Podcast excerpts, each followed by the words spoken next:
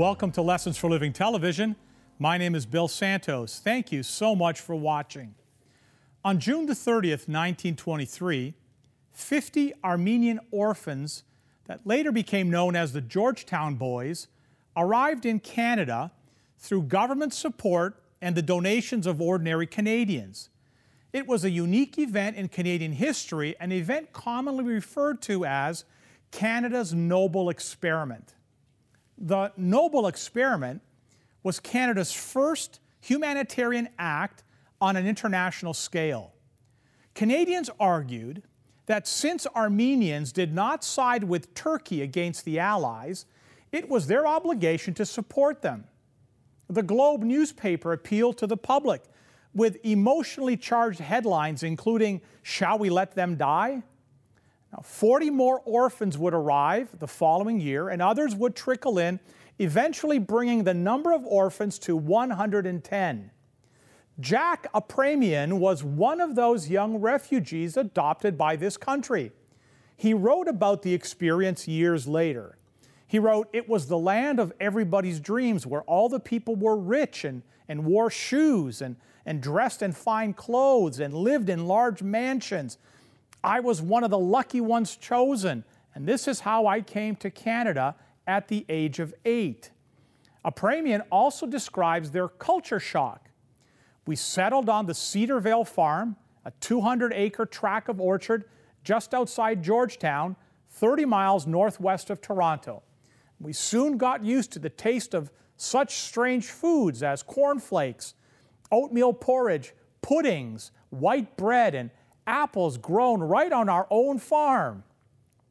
The boys were taught English, and gradually they were sent to apprentice with farmers in the district until they reached the age of majority.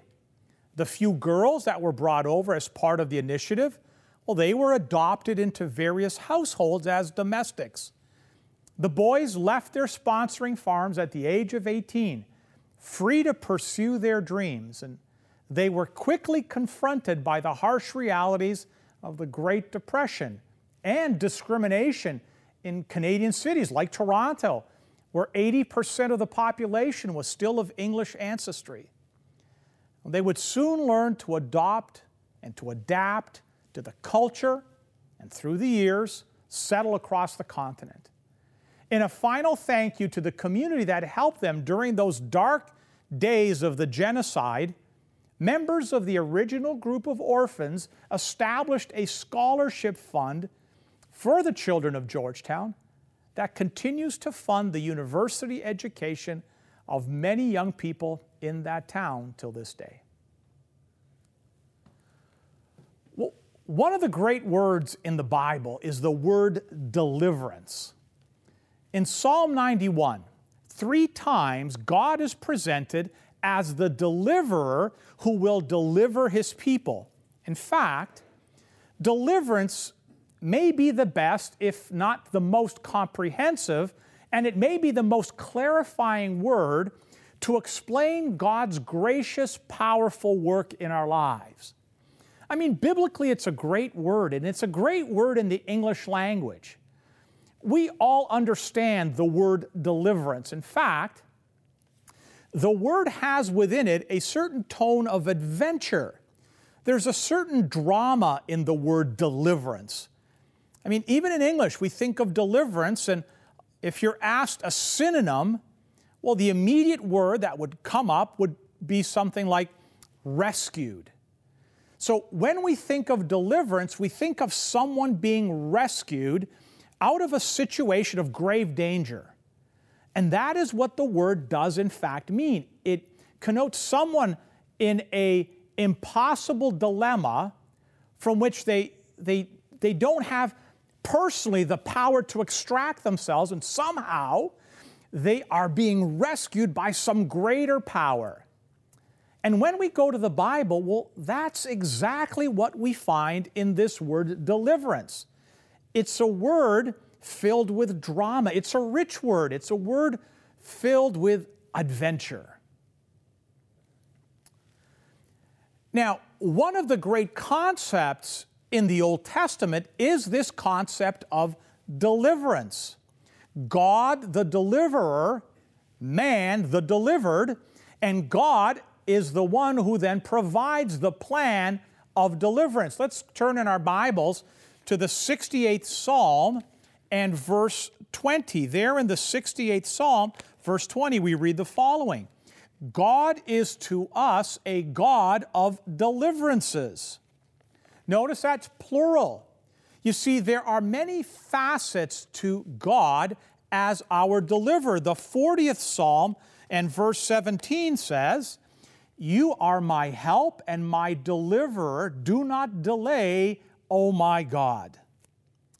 Now, in the familiar words of the 144th Psalm, uh, the first two verses, Blessed be the Lord, my rock, who trains my hands for war and my fingers for battle, my loving kindness and my fortress, my stronghold, my deliverer, my shield, and he in whom I take refuge, who subdues my people under me.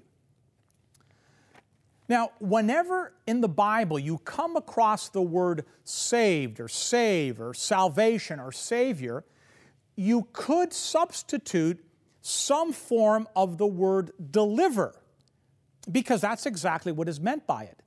True salvation, then, the work of God, is the work of deliverance. It is the dramatic rescue of the sinner from the elements of life that threaten to destroy him or her. Therefore, the work of preaching is a work of res- rescue. We, on behalf of God, have been sent out to tell sinners that God has a rescue plan for us. God, who is by nature a deliverer, the only deliverer, has a deliverance plan by which He will deliver you and I from all those things that will condemn us. So, when we talk about conversion, when we talk about regeneration, when we talk about new birth or being born again or new life or transformation, when we talk about these things, well, what we're really talking about is being delivered. In fact, deliverance, as we shall see, really defines what it means to be a Christian. You see, a Christian is not only someone who says they believe in Jesus, a Christian is not only someone who prays, a Christian is not only a person who goes to church or belongs to some quote unquote, you know, Christian institution. A Christian is not someone who simply feels good about God or good about Jesus. A Christian is a person who has been delivered. And this is absolutely critical to understand because there's so much confusion today about who is a Christian.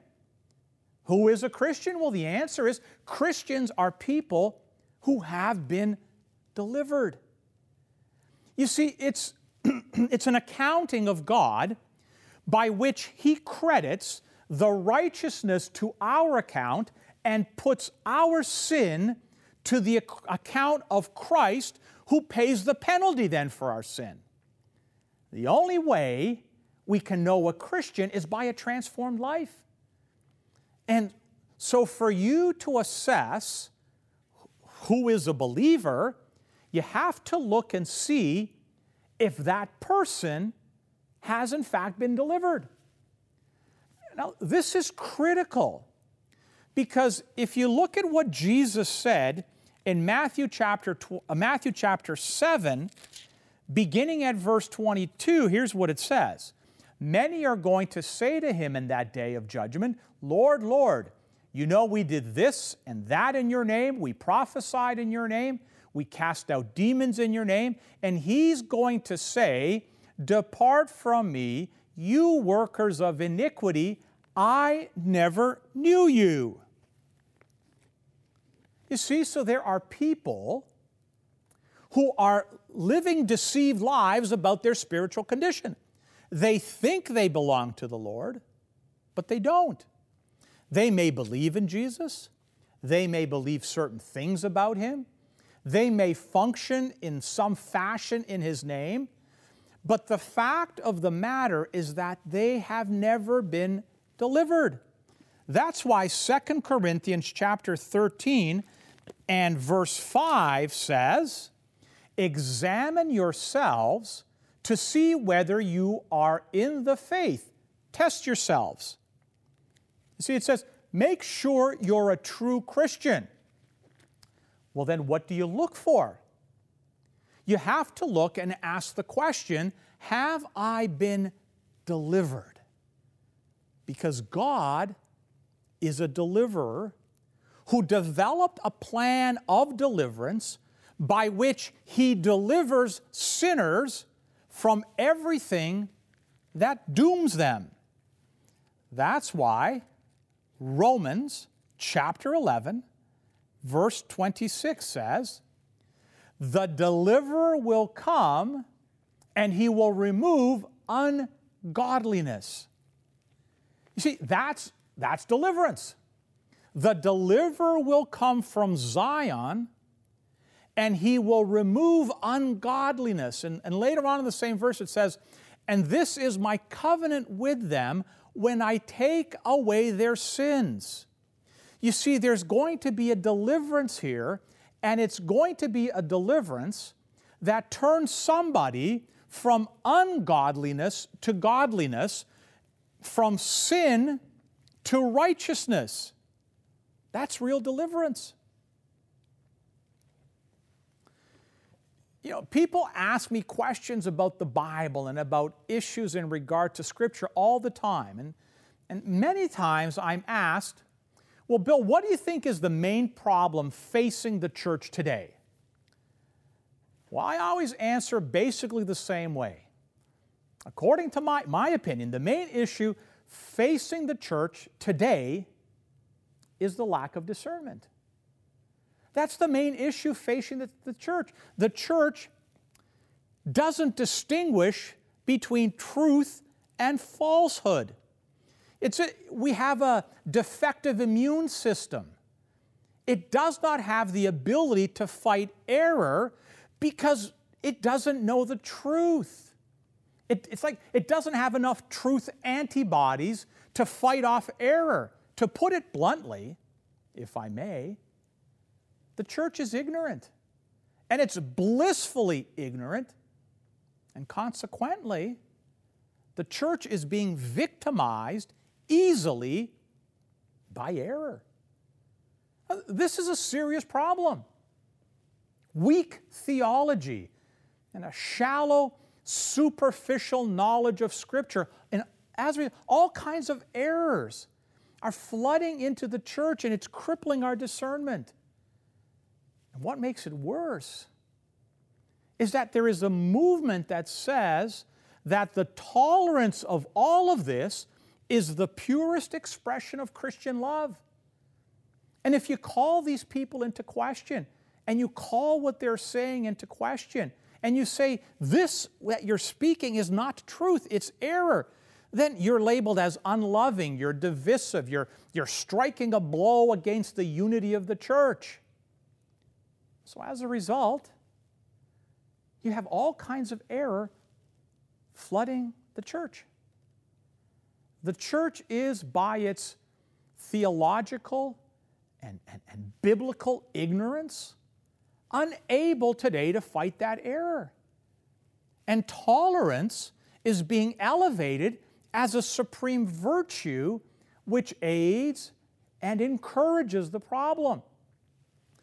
This is in contradiction to the command found in 1 Thessalonians chapter 5 and verse 21.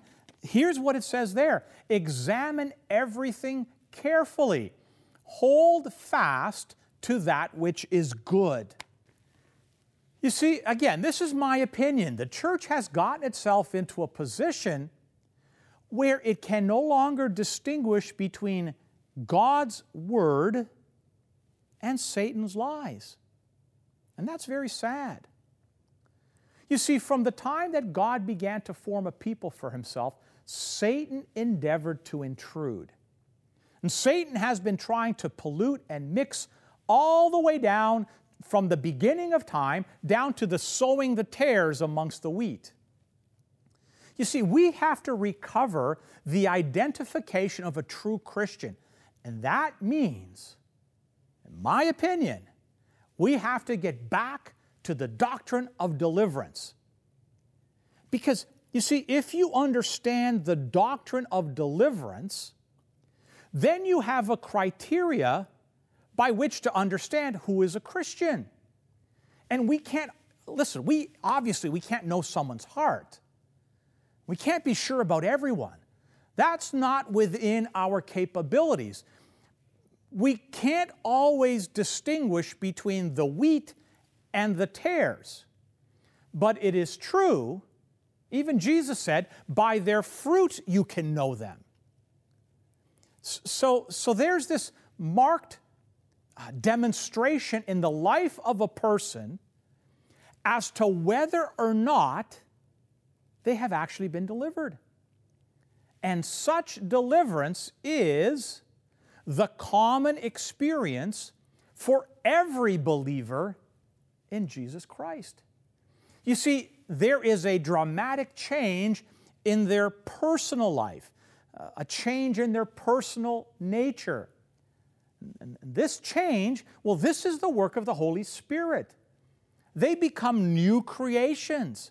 They have been delivered from some very specific dangers into some very new patterns of behavior. John Wesley once said this. He said, In our days, to be a true Christian is really to become a scandal. You see, there was Wesley in the midst of the apostate church in England, there in the 18th century a true Christian preaching a true gospel and being so scandalized, well, that it ultimately led to the persecution of the true Christians. It may have to be that way. But isn't it interesting that it was the church that persecuted the true believers? You know this when, when, when the Europeans came and then the people came and they founded the United States of America. They came to North America for religious freedom. Why? Well, because they were being persecuted in Europe, not by the secular world, they were being persecuted by the church, the apostate church. So, how are we going to draw this line about who is a true Christian? Well, well, the simplest way I know how to do it, the biblical way to do it, is to realize that the true church is the living society of the delivered. This is manifested visibly in the life of a true Christian. You know, a businessman that was once known for ruthlessness, once announced to Mark Twain Before I die, I mean to make a pilgrimage to the Holy Land, and then I will climb Mount Sinai and read the Ten Commandments aloud at the top. Well, I have a better idea, replied Twain. You could just stay here in Boston and keep the Ten Commandments. You know, Christianity Today ran an article uh, not that long ago called uh, 10 Ways to Love Your Neighbor. Now, it said, I found this interesting, maybe not surprising. Studies show that 50% of apartment dwellers do not have any friends. Right, well, pro- it can probably be said the same for those living in, in, in your neighborhood, in my neighborhood. There's a lot of lonely people out there.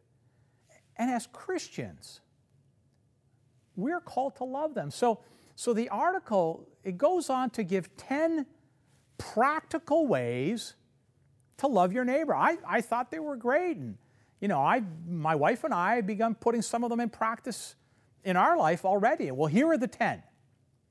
Number one, invite one neighbor over for dinner each month. Number two, if someone is new in town, Well, invite them to join your plans for the weekend. Three, organize a walking group or a running club. Four, when someone tells you they have an upcoming job interview, a test, or a doctor's appointment, mark it down your calendar and follow up on the big day with a note of encouragement to let them know you're praying for them or, or ask them how it went afterward. Better yet, maybe you could do both. Number five, if you see someone moving into your neighborhood, bring them dinner or cookies or you know, or basic supplies they might need before they unpack, like paper towels, toilet paper, hand soap. Six, invite your neighbor to friend you on Facebook. That's a great way to find common ground and, and things to talk about the next time you see them. Number seven, you know, practice random acts of kindness. You know, take your neighbor's trash out or, or put their trash cans away after it's been picked up or, or mow their lawn or, or shovel their driveway. Why would just because? Eight, if you have children, well, invite a fellow parent to bring the kids over for a play date and get to know them over a cup of coffee. Nine, get outside the walls of your house. You'll meet neighbors as you walk the dog, as you take walks, as you work in your yard, you know, as you hang out at the neighborhood pool. Just, just, just don't just wave, but, but be intentional about saying hello and, and getting to know your neighbors. And finally, number 10, organize a neighborhood get together so that your neighbors can meet each other. You know, here's one thing I know you can't love your neighbor if you live life in an overscheduled life. You know, the key is leaving margin in your life so that when the opportunity to love your neighbor arises, you have some time available. And you know, it's interesting that sometimes it's the small gestures that make the biggest impact. And give it a try and email me. Let me know how it worked out. You know, Luther once said, the life of Christianity consists of possessive pronouns. He says it's one thing to say Christ is a Savior, it's quite another thing to say He is my Savior and my Lord. The devil, he said, can say the first. The true Christian alone can say the second. So let me ask you Is Jesus Christ today your Savior and Lord of your life? If you have not asked Him to come into your life, why not do that right now? If you already know Jesus as your Savior, why not renew your commitment to Him right now? The gift of deliverance is being freely offered today, right now. And I pray that you will accept it. Let's pray. Gracious God and loving Heavenly Father, thank you so much for delivering us out of darkness into your marvelous light. I pray for those that at this very moment are giving their lives over to Jesus Christ just receive them, embrace them, love them, guide them, and protect them. And to those that today are recommitting their lives, we thank you for everything they have done. May they remain faithful to you until the end. Bless each and every viewer, I pray in Jesus' name. Amen.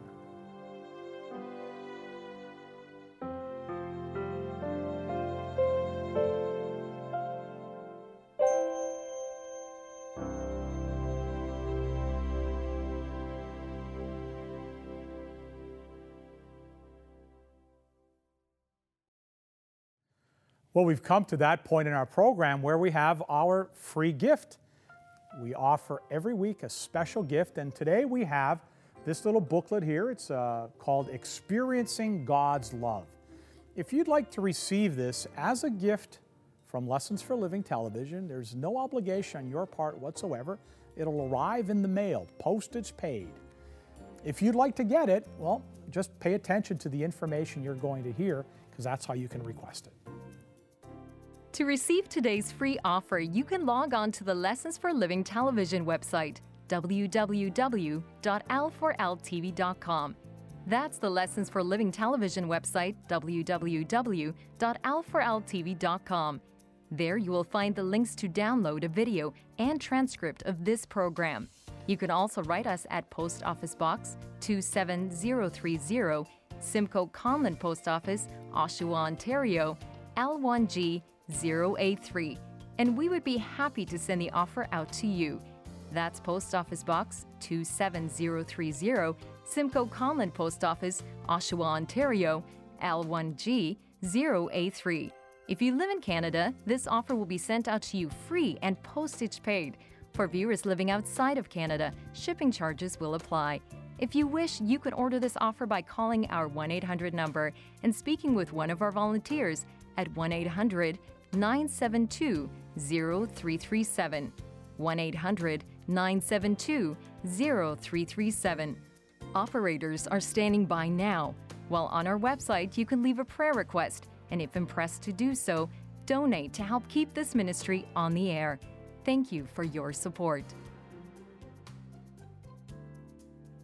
Well, we've come to the end of another Lessons for Living television program.